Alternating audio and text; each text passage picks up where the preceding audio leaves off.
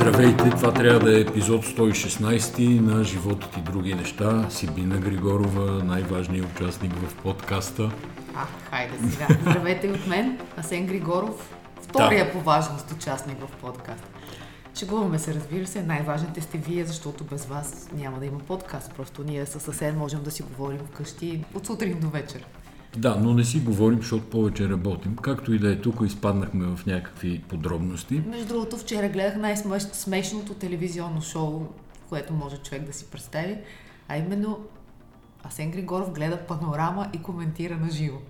Да почнем от там, нали? Обикновено този подкаст е някакъв седмичен обзор. Но вчера беше такъв важен и събитиен ден, че просто от вчера направо ще започнем. Имаше две световни събития. Панорамата по БНТ и финалния матч на легендата, живата легенда Роджер Федерер. Кажи сега как панорамата става световно събитие, че не мога да си обясня. Панорамата беше изключително важна вчера. Много хора са я гледали. Това поне след една седмица сме на избори, да знаете и да призовавам ли за да гласуваме. Не, моля те, това, да. е, това е най-сигурният начин да откажеш някой, да отидеш Няма и да, да му кажеш какво не да прави той. Не, не гласувайте. Който каквото иска да, да, да прави. Така де, но в панорамата се бяха събрали всички уж основни политически сили. Харесва с... ми как казваш панорамата, все е носи от Варна там. По принцип всичко е, така да, каза? деси е десито, панорама а. е панорамата и хепи е хепито. По принцип панорамата се превърна в последните 3-4 седмици в някакво фрик шоу. Нали, много хора я коментираха, гледали са. Всъщност БНТ, ако трябва едно сериозно изречение да кажа, позволи на основното си публицистично предаване да се превърне в а, някакво такова психодиспансер, мъпечо и така нататък. Което на мястото на БНТ никога не би го направил, разбира се. Има си там слотове, часове, формати за предизборна кампания. Искаш да кажеш на мястото на, на Милко Шулков, а не на мястото на БНТ. И мисля, то е БНТ, предполагам, Милко Шулков управлява така, процеси, в процеси, съгласие, да, в съгласие с, с цялото БНТ. Така де, това, това стана панорама и с нощи бяха уж основните политически сили с забелязващото се отсъствие на Движението за права и свободи което не знам защо го бяха пренебрегнали или то самото отказа, тъй като естествено, че не разчита а, неговите хора по панорама да гледат какво става и да си избират за кого да гласуват. И ами най-вече да си преведат какво става по панорама с оглед на те разчитат и имат, да ги така, имат други лостове за влияние ДПС. Между другото, сега се сещам, а, малко ще скачаме от тема тема. ние май така сме тръгнали, е, но да. давай, продължавай. А, ако искаш, аз мога да кажа нещо, обаче ще трябва да ми дадеш знак, примерно вдигане на ръка и тогава я кажи ти, мога, я кажи ти. Да, мога да се включа от този подкаст. Кажи, не, кажи. не, интересно ми е да те слушам, така че продължи си. Ще да кажа за преференциите, че всъщност машини, не машини, естествено, че винаги се намира начин да се контролира вод, така да кажем. И тук най-чистия и неопетнен начин за контролиране на вота всъщност са тия прочути преференции, които сега дали да ги има и дали да ги няма е съвсем друг разговор, по-голям, но при така стеклите си обстоятелства, ако една съвестна политическа сила или политическо мнозинство мислеше наистина как изборите да станат честни, преференциите трябваше да се махнат. А, ново 20. Да, бе, защото ти, примерно, си Бина Григорова в Кърджалийската листа 63-ти номер. И определено село, на което му е казано как да гласува, опростени са му там олиото и захарта в местния хоремак. Хора са се записали по списък. Те идват и гласуват за тебе, като номер, кой те нарекох там, 63-ти, 63 нали? То няма такъв номер. И така, този, който е десетника, стотника там, който е купувал гласовете, така всъщност той доказва и си изработва парите, които са му дали, за да купува гласове. Това е стара техника, не е нова. Да, обаче но сега при... Понеже... Не може да ограничаваме демокрацията и нейните постижения заради механизмите. Тоест, тук ти винаги трябва да намериш друг начин, за да позволиш на хората, които изразяват свободната си воля и имат желание да гласуват за определен кандидат, да го направят, а вече по места трябва Добре. да намериш някакво решение. Ти нали си учен политолог? Не, аз съм прост журналист. Има ли в другите демократични европейски държави преференции? Никога не съм си задавал, между другото, този въпрос. Еми, разбира се, ти нали не смяташ, че това са а, достояние на българската политическа мисъл. Това са модели, които да приближат вода до мажоритарен вод, който се смята за по-стимулираш хората да гласуват и в същото време да се избегнат дефицитите на мажоритарния вод, който фаворизира само две най-големи партии. Е, Ама да си, не... че правилният човек ще попитам за това нещо. Да не се превръщаме в този, как се казваше, журналист от 24 часа, който го питат за времето и той отговаря за мажоритарната система. Валери, Валери, Валери Найденов. Найденов, да. да. Та да не ставаме Валери Найденов. Между другото има още една порочна практика, срещу която Демократична България бяха завели дело и сега днеска гледам, че е излязла новина, че са спечелили дело, става дума за гласуването с подвижни урни. За да се избегне машинното гласуване, всъщност в много общини, където традиционно ДПС печели, хората с, а, декларират тип, определен тип болести. Например, най- най-много Да, бяха Инвалидност, щупени крака. инсулинозависим захарен диабет, болест на жлъчния мехур. Това са истински диагнози, които ти казвам. И заради тези болести те им разрешават да гласуват И с какво? Подвижна- общо има инсулиновата зависимост с ходенето до, до урната. до урната там, до, до не е урна, ами до машината, до мястото за гласуване. Завели са дело Демократична България, става дума специално за Батак и са го спечелили. Идеята е, че така се заобикаля машините, отива човек с една урна, Да, да, да, казват ти предварително за кого да гласуваш, отчитат се и в малки населени места, както са казали, капка по капка, ети го резултата. Точно така.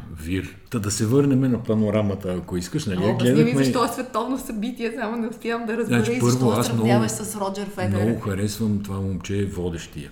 Стига престани, това вече си го казал в друг подкаст. Не, бе, Ай, то отдавна не е момче, не знам. смел, откровен и изобщо не, не позволява да му се говори по опорни точки. Засича ги веднага, излавя ги така. Това беше към шеговитата страна на въпроса. Истината беше, че поне тая част, която гледах, беше водещия прави интервю с а, онзи на Възраждане Костадинов. Забравих му името и. Да, Костадинов, докато другите слушаха и от време на време казваха по едно-две изречения. Горе-долу така. Единственото, което запомних от нощната панорама, беше, че водещия изключително рязко скочи, когато Костадин Костадинов Копейкин каза, че а, българското име на Александропол, Александрополис било Деде Агач. И тогава водещия скочи да, за да каже, че е турско. Иначе се изговориха какви ли не глупости от типа, че НАТО ще ни накара да изпращаме войници, да участваме в войната в Украина. Всякакви простоти каза този човек. безкритично, да. Да, Напълно и, и нямаше никаква реакция, но на Деде Агач се хвърли като Демократична България удариха греда, според мене, и не само според мене, нали, като гледах реакциите с подбора на участник в това шоу, да го наречеме. световно шоу, както ти Да, казваш. така. Надежда Йорданова, бившия правосъден министр, която се чувстваше доста некомфортно по една голяма част от темите, което не беше трудно да се предположи, че ще се говори за газ, за война, нали, неща, които със сигурност не са и в компетенциите. За правосъдна реформа нещо не чух да се говори, където тя евентуално би могла да блесне Ама това е някакъв с, за с познание. сексистко изказване. Аз спомена ли някоя жена, веднага става сексистко. Ама защо жена да не може да говори за война? Конкретно мога Надежда Йорданова, според мене, Добре, този дебат трябваше да бъде лидерски и, и дебат. економиката не са, в, а, не са най-силните страни. Този дебат трябваше да бъде лидерски дебат. Продължаваме промяната, бяха пратили Асен, Асен Василев, Василев. или той се беше самоизпратил, нямам а, представа как е. Копейкин си беше той, останалите бяха от БСП, бившия министр на Останалите бяха бек вокали, да. Драго на Стойнев беше от БСП. Драгомир Стойнев, Да. а, Тома Биков беше от а, ГЕРБ, обаче то като се замислиш, Бойко Борисов не ходи по телевизията и то няма кой да отиде по-речовит. Останалите са жени, би станало кресливо, както ти казваш, или отсъстващо в случая. Да, да, Биков е такъв селския глашатай на ГЕРБ. Нали, ако има нещо да се говори, той излиза на Мегдана, бие тъпана, казва основните опорни точки, така че той беше добър подбор. Да, и всъщност може би трябваше да отиде Христо Иванов или да отиде Ивайло Мирчев. Някои от по, ще да кажа, разпознаваемите лица, но то не е въпрос на разпознаваемост, въпрос е да си, да можеш да отговориш на останалите участници в дебата, за да осигуриш значи, равно представяне. Дебата е битка и трябва да се изпрати там войник, не е тиловак. И трябва да има, нали, то е изкуство някакво да се води дебат, как да се ориентираш, кога да се обадиш, кога да млъкнеш, кого да прекъснеш, как да се насочиш към този, който ти е основен опонент. Има много неща. Но те, според мен, следват една тактика през цялата кампания и това е да вадят жените напред с Кои идеята. Демократична България. okay. Забелязвам, да. че това е част от тяхната тактика, да вадят жените, да показват някакво спокойно грижовно лице и това си беше част от тяхната атака. Така са решили така са направили. Да направи още един сексистски коментар в тая връзка. Ми, ако не е в тая връзка, може. Единственият човек от Продължаваме промяната, който на 22 на деня на независимостта на България си позволи да направи съвсем откровен, честен и правилен коментар за ситуацията с Украина и Русия, за българската независимост. Ясен, остър и разбираем, това беше Лена Бориславова. Добре. Иначе самата промяна а, някак си какво казаха? Казаха, че ще връщат Русия на масата на преговорите, което изобщо не го разбрах. Всъщност това, което беше направила да. Лена Борисова е, тя използва, че в този ден в а, Русия течеше мобилизацията. Прословутата мобилизация, както те и казват, могилизация от да. могила, което е гроб, гроб. загробване. Да. Това е играта на думи, която никак не е смешна, в Русия и тя беше направила тази аналогия между независимостта и мобилизацията в, в Русия. Но така или иначе, 22 имаше една фигура, която много силно липсваше и това беше президента Румен Радов. А тя си чудех защо... Добре, за Лена да кажа, че съжалявам, че не мога да се гласува за нея, заради позициите, които заема, макар Нищо и ти може да си напишеш преференции отдолу. 63 и Лена, Лена Бориславова. Ще си напише. Така, много се чудех къде изчезна този човек Румен Радев, какво се случи с него и защо чак вчера, петък, реши да се появи в публичното пространство. И да извади темата за тютюнопушенето сред младежите. Изключителен бич на българското общество. Но единственото ми обяснение е, че е бил много разстроен след погребението на кралицата и е продължил някакси траура няколко дни Няколко повече дни. от семейството. Да, нямам друго обяснение. Не е защото се е притеснил примерно от а, нещата, които изговори съветския лидер Путин за мобилизацията, за ядреното оръжие, за плашва и така нататък. Не се е притеснил, не са му липсвали опорни точки, нали, които да може веднага да излезе да каже. Добре, обаче трябва да си признае, че вчера след като направи някаква среща, малко странна в интерес на истината като, като формат, която той избра. Несъществуващ формат. Не Събра да. мозъците от правителството и шефовете на служби. Да, вместо, нали, т.е. има, да обясним все пак, че има формат, в който събираш и опозицията и това е консултативен съвет, има формат, който е изпълнителната власт, както би трябвало да бъде. Тоест би трябвало, би трябвало в случая Гълъбдонев да събере това ти казвам, има закон за там какво беше управление при кризи, има съвет за национална сигурност при Министерски съвет и всъщност това беше съвета за национална сигурност при Министерски съвет, но ги свика Радев по неизвестни причини. Та беше, те, та накрая те са заели правилна позиция по отношение на референдумите в окупираните от Русия области в Украина, като са казали, че това би било правен абсурд и че няма как да бъдат приети. Което да, в известна... Не може да се отрече, че позицията е добра. Да което в, известна степен всъщност е успокояващо. Това което, това, което е вече тревожното е втората част, че в а, тази среща изведнъж той започва да раздава някакви препоръки на партиите, какви, какво да говорят сега преди изборите. Прави някакъв странен също така, а, странен израз използва партиите, които им, а, имат амбицията да управляват. Все едно може да участваш в политиката без амбиции, всички, в, а, които се явяват на избори, имат амбицията да управляват. И най-вече би трябвало да имат амбицията. Това очакват от тях избирателите им. И накрая стига до това как ще се борим с тютюнопушенето, наркотиците и обездвижването сред младите хора. къде е Украина, къде е обездвижването сред младите хора. Но както и да е, беше изчислил един колега, журналист, в Твитър нещо изключително интересно, а именно, че от 4 май миналата година редовният кабинет, избран от парламент, е управлявал 232 дни, а Радев, чрез служебни правителства, самия Радев, е управлявал 266 дни. Което какво означава? Че ние сме си в последно време президентска република в някакъв смисъл. Само да се върнем на иначе правилната позиция за референдумите правилната позиция на президента и правителството по отношение на референдумите, които се провеждат в Донец, Луганск, Запорожие. На този фон обаче тече едно дело, което Украина иска да води срещу Русия за осъждане на военни престъпления, масови гробове и всичко, което, всичките драми, които гледаме последните месеци. И тук изведнъж България отказва да подпише този иск. Заедно с Украина, Гърция, не Украина, извинявам се, заедно Унгария. С Унгария, Гърция, Кипър Малта. и Малта. Да. И другата е България. Той е така е елитен ясна. клуб от страни. Гърция също традиционно има много силни рус- русофилски настроения. И това е България което, не подкрепя срещу Русия да има дело за военни престъпления. което е много странно, изключително странно. Зеленски като прави, поне тази седмица имаше и сесия на ООН, много бурна седмица и във външно-политически план, и във вътрешно-политически. Зеленски каза, като описваше Европа, която го подкрепя, от Исландия до Румъния. До Румъния, да. До Румъния свърши. Еми, аз мисля, че е така. Да. Някъде исках да отида в разговора, но ти ме върна. А, за президентската република все пак Да. дължа да си кажа, че реално това те- тече един скрит процес, който е много важно да бъде изваден на, наяве. Мисля, че Огнян Минчев го беше вдигнал като тема какво е това служебното правителство. И всъщност, ако се разсъждава в конституционен аспект, такова нещо като служебно правителство наистина няма. И ако служебното правителство само под, подготвяше почвата и, и нещата за избори, щеше да бъде окей, можем да си затворим очите.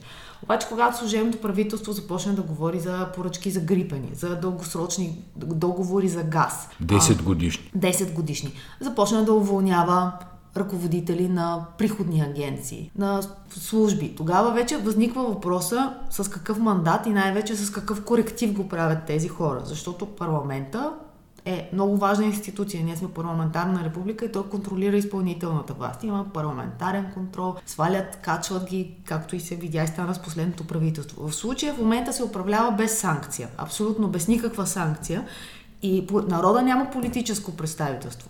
Не може президентската власт, тя не е представителна власт в, в този смисъл, в който е парламент. И затова идеята, а, че сега ще, ще се произведе още един пъстър парламент, който и я направи правителство, и я не, или то пак ще бъде 5 месеца, да кажем, и след това отново ще има служебен кабинет. Всъщност това е големия риск пред държавата и това е много опасно нещо, което, пред което стои България и това трябва ясно да се каже. И за това няма смисъл да се казва на хората гласувайте. По-скоро трябва да се обясни какво се случва в държавата и всеки да си направи избора как, гласувайки или не гласувайки, участва в това нещо. Защото самия акт на гласуването, той сам по себе си не е толкова важен. Да? Отиваш, гласуваш, пускаш една бюлетина. Въпросът е какво се произвежда. в това отсъствие, което, с което нали, се е, пошегувахме на президента, става напълно ясно, че тази власт, този тип власт, нали, служебно правителство, назначено от президента, то, освен че е напълно извън контрол на каквито и да било институции, то е напълно безотчетно. Няма кой да излезе да обясни защо прави нещо. Няма кой да ги контрира и да ги пита. Сега, а, тук политическите така наречени сили в предизборна кампания, те, те са обли като речни камъни. Не можеш да ги хванеш и да ги пипнеш. Всеки гледа нещо, да не разсърди избирателите, да не заеме позиция. Ама, чакай сега, излиза оная карикатура енергийния министр и казва, обявяваме търг за втечнен газ за 10 години напред. Кои сте вие? А също така Откъде интересна накъде? беше позицията на Димитър Стоянов, който е министъра, твой любим, на отбраната. И го питат каква е позицията ви по отношение на референдумите. Това беше докато още Румен Радев не беше казал каква им е позицията. И той каза, ами аз не мога да ви кажа, питайте а, заместник министър на външните работи, защото Да. нямаше министър в Министърът договор беше държавата. на ООН. Но не беше Да. на среща. Представяш ли си как се формира политическа позиция на една държава на базата на това, което би казал заместник министър. Да, и откъде това, на къде е видя- служебно правителство, което е по конституция уж за 2-3 месеца, ще обявява търг за 10 години за доставка на газ. При положение, че никой не търси да прави дългосрочни споразумения в момент, в който цените стават, падат, пълен хаос е. То няма стабилна основа, на която да стъпиш, за да направиш 10 годишен договор. Няма как да стане. Сега, друга тема, която ми се струва важна, и защо ми се струва важна, това е така наречените руски бежанци. Когато Путин обяви мобилизация, границите на Русия се напълниха с хора. Почнаха да висят с километрични опашки. Финландия, Казахстан, Грузия, самолетите се изкупиха и така нататък. С мъже, млади мъже. Да, и тая държава Германия за пореден път, от моя гледна точка, играе много странна или недомислена игра. Те казват, ние ще приемаме руски бежанци. Първо, те не са бежанци, те са дезертьори, бягат от собствената си армия. Абе, не е така, не съм съгласна. Е, как да не си съгласна? Ами, ти разсъждаваш от гледна точка на човека, който си стои в София и да, може да не му харесва много служебното правителство или президента, обаче в крайна сметка ти имаш демокрация. Може да излезеш и да викаш на улицата какво ти пожелаеш въобще. Само ще си викам, но това е друга тема. Няма никаква логика тия хора да бъдат тълкувани като бежанци. Няма война в Москва и в Ленинград, там Петербург, както му викат в момента. Те имат 15 години за, заплаха от, за арест от 15 години, т.е. за Това е, затвор ако от 15 протестират, години, да. ако протестират. Да, ма Тоест, те въпреки това протестираха. Те протестираха, ама протестираха. Колко въпросът е тия хора, които пълнат границите, колко от тях са несъгласни с режима, дисиденти. Според мен е някакъв пренебрежим процент от порядъка на 1, 2, 3. Не повече, защото това не са хора, които са против войната в Украина. А Ако те, ако имаш те право бяха да против искаш да война, отидеш на война, разбираш ли? Ти имаш право да не искаш да се биеш. когато държавата ти обяви мобилизация, не можеш. Сега, но включително е много странен въпросът как Путин обяви мобилизация с точка 7, която е уж скрита, но всъщност тия 300 хиляди де ще ли да ги мобилизират, руски медии там а, и източници някакви твърдат, доколкото мога се вярва, че точка 7 е, че всъщност до 1 милион души могат да се мобилизират. И тая тоталитарна власт обявява мобилизация и не си затваря граници. Това е според мен твърде съмнително и трябва политиците теза е, и службите за сигурност трябва да се агенти запитат. на, агенти на руските служби, които да наводняват Европа. Аз Тя- смятам, че Евро-. Ма, тя КГБ-то и ГРУ ще, навод... ще наводнат Европа Ама в тя момента с Европа е наводнена. беженци. Излезе доклад на американските разузнавателни служби, че доказуемо, представи си сметка колко е недоказуемо, 300 милиона долара са инвестирани в европейски политически партии. Между другото, сега има избори в неделя в Италия. в Италия и руското посолство там публикува снимки на основните политически играчи с Путин. Единствено за Марио Драги нямаше снимка с Путин и затова му сложиха снимка с Лавров.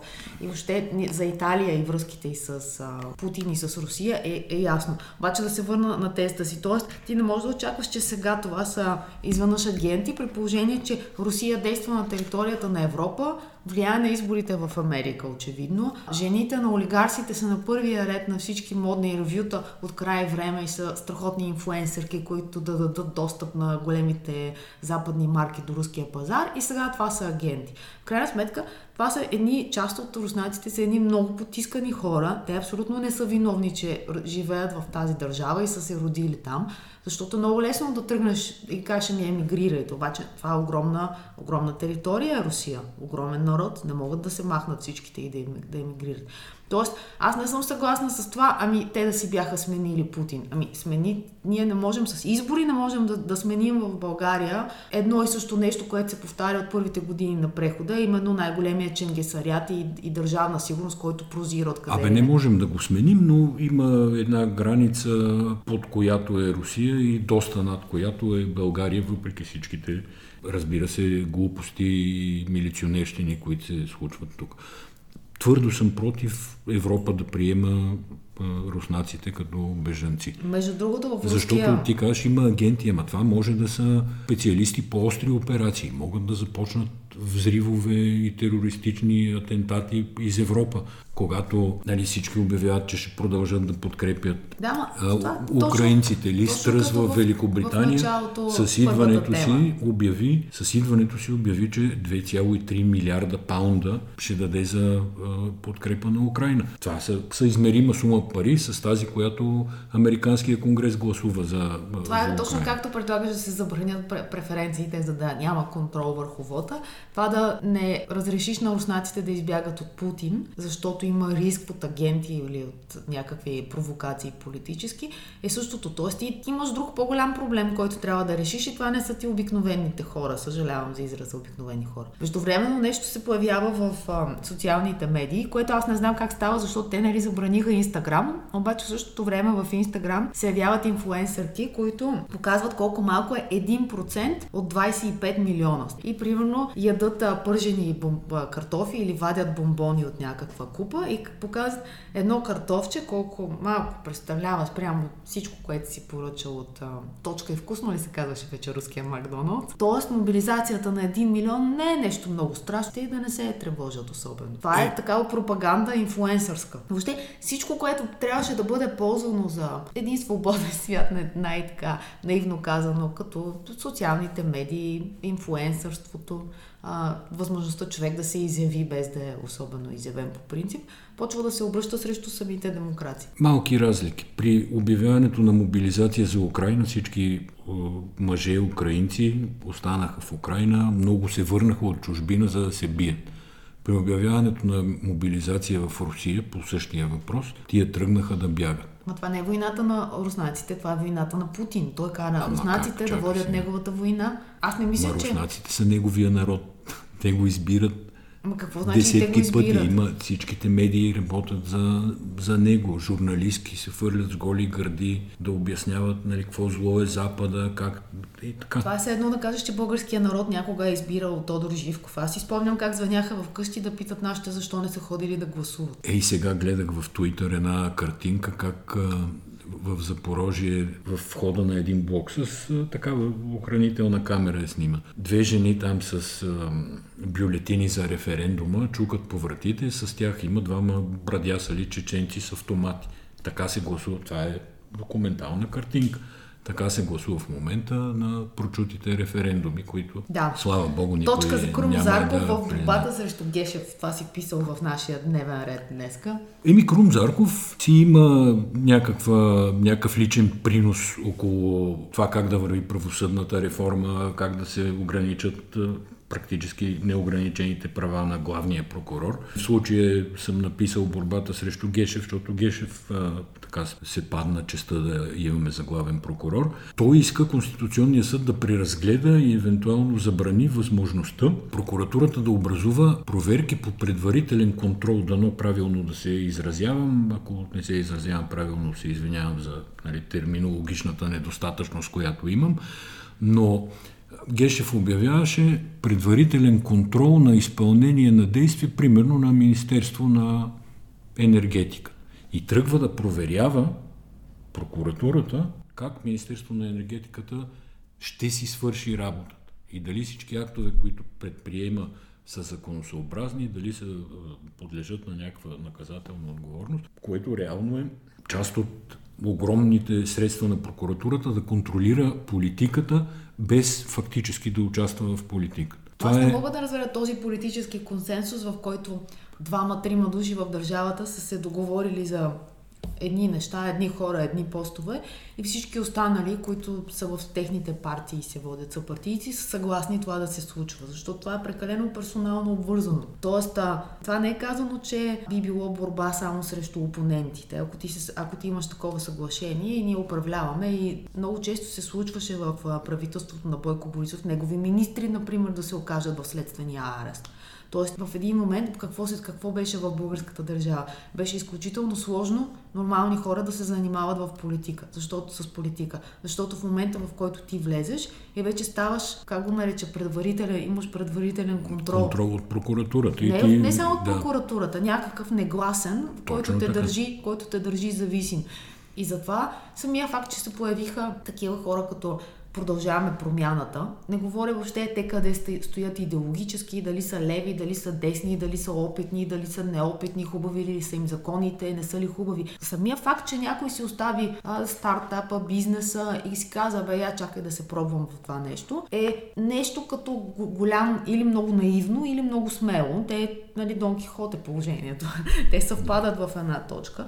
Та това е в а, положението с Гешев. То не е самия Гешев, то е тази институция. То е Едно време се система. казваше Филчев се казваше този Да. човек, Никола Филчев. И Сега съветник на Гешев. нямаше ли плод и зеленчук То- последно? Иван Тук е Костов и даде едно интервю тая седмица в нова телевизия по повод на книга, която издава. В понеделник ще е официалното и представяне в зала 3, мисля, на НДК. Това е книга, през която Костов иска да предаде политическия си опит. Той много добре се аргументира по нова, каза, той е опит, който съм получил, той не е мой, той е опит на всички и на държавата. Политиката ми е дала тая възможност и аз искам да споделя това, което а, съм научил с всички останали. Но там на въпрос, за който засяга изобщо политическата система, кой кой кой как управлява, Костов направи формулировката, че от силовите групировки до правителствата на ГЕРБ, това е надграждане на, на мафиотски практики. Израза, който използва, беше ГЕРБ сега е на върха на мафиотската пирамида.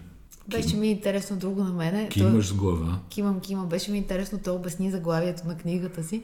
Тя се казва Отвътре, а трябва да се Да, казва Отблизо. политиката отвътре, да. Да, и той казва, че това заглавие отвътре е на Светослав Малинов и всъщност как се случи въобще да, да обяснява заглавието. А, Костов беше гост на нова телевизия и те го попитаха дали ако книгата се казва отвътре, това означава, че е нещо като под завивките между чаршафите. Да, дали има някакви неразказани истории, които за първи път ще се видят и тогава той уточни, че всъщност е искал да, тя да се казва отблизо, т.е. той е видял със собствените си очи и уши, е чул нещата, а не, че ще разказва да, пикантни подробности. Говоря за хората, които имат някакви очаквания от гледна точка на, на заглавието.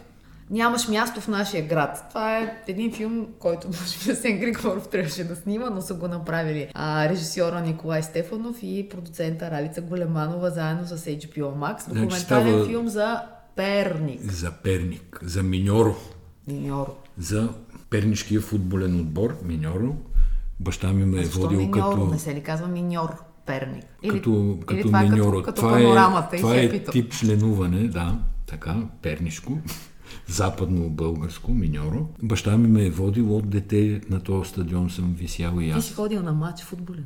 Много пъти. Може би това е причината сега да не гледаш никакъв футбол. Миньоро беше страшен отбор, надявам се пак да е така, ама едва ли, като гледам къде е в класирането. Но трейлера, който видях и текста, който видях в Булевард България, нали, един от нашите журналисти ходи на представянето, което беше в Перник, както си трябва, обещава да бъде много силно документално парче. Така или иначе, това на времето беше част от пернишката култура, агитката на Миньоро, която разбира се се биеше и се опитваше да бие всеки, който там дойде да играе матч, Левски, ЦСКА. Чакай сега, кой с кого се биел? И агитките се бият, но понеже стадиона е в един голям парк и те като си тръгнат, трябва да минат през този парк и там им се случваха големи изненади, нали, агитките на, на противниковите отбори. Предполагам, доколкото видях от а, трейлера, не са се променили особено нещата, така... а, Отиваш на стадиона, биеш се и мачкаш.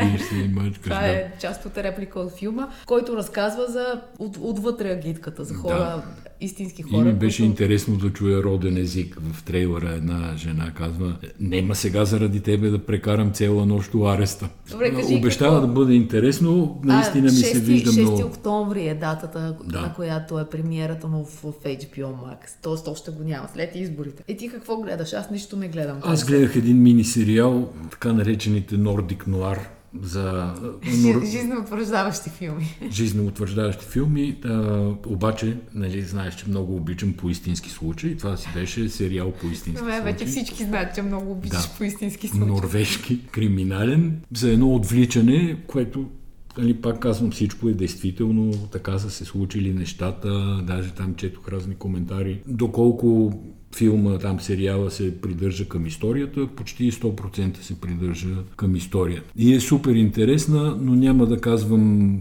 спойлери. Ако ви се гледа... Ама къде се гледа? По Netflix се гледа и се а казва... Как се чете? А, отвличането от... От Лорен, Лорен, Лорен Скок. Лорен Скок Disappearance е оригиналното заглавие. Аз малко така свободно го превлек. Свободен да, превод. Го преведох отвличане. Защото това е дума за едно отвличане. Всъщност, жената на един милиардер изчезва, има писмо, че се иска откуп за нея и оттам нататък започват. Е, няма А под мини, мини сериал означава, че 6 епизода или колко? 7 мисля, че беше този. И ти ми го препоръчваш на мене сега тук. Аз този. го препоръчвам, и да, на доста е интересен. Чао! Чао! Това беше.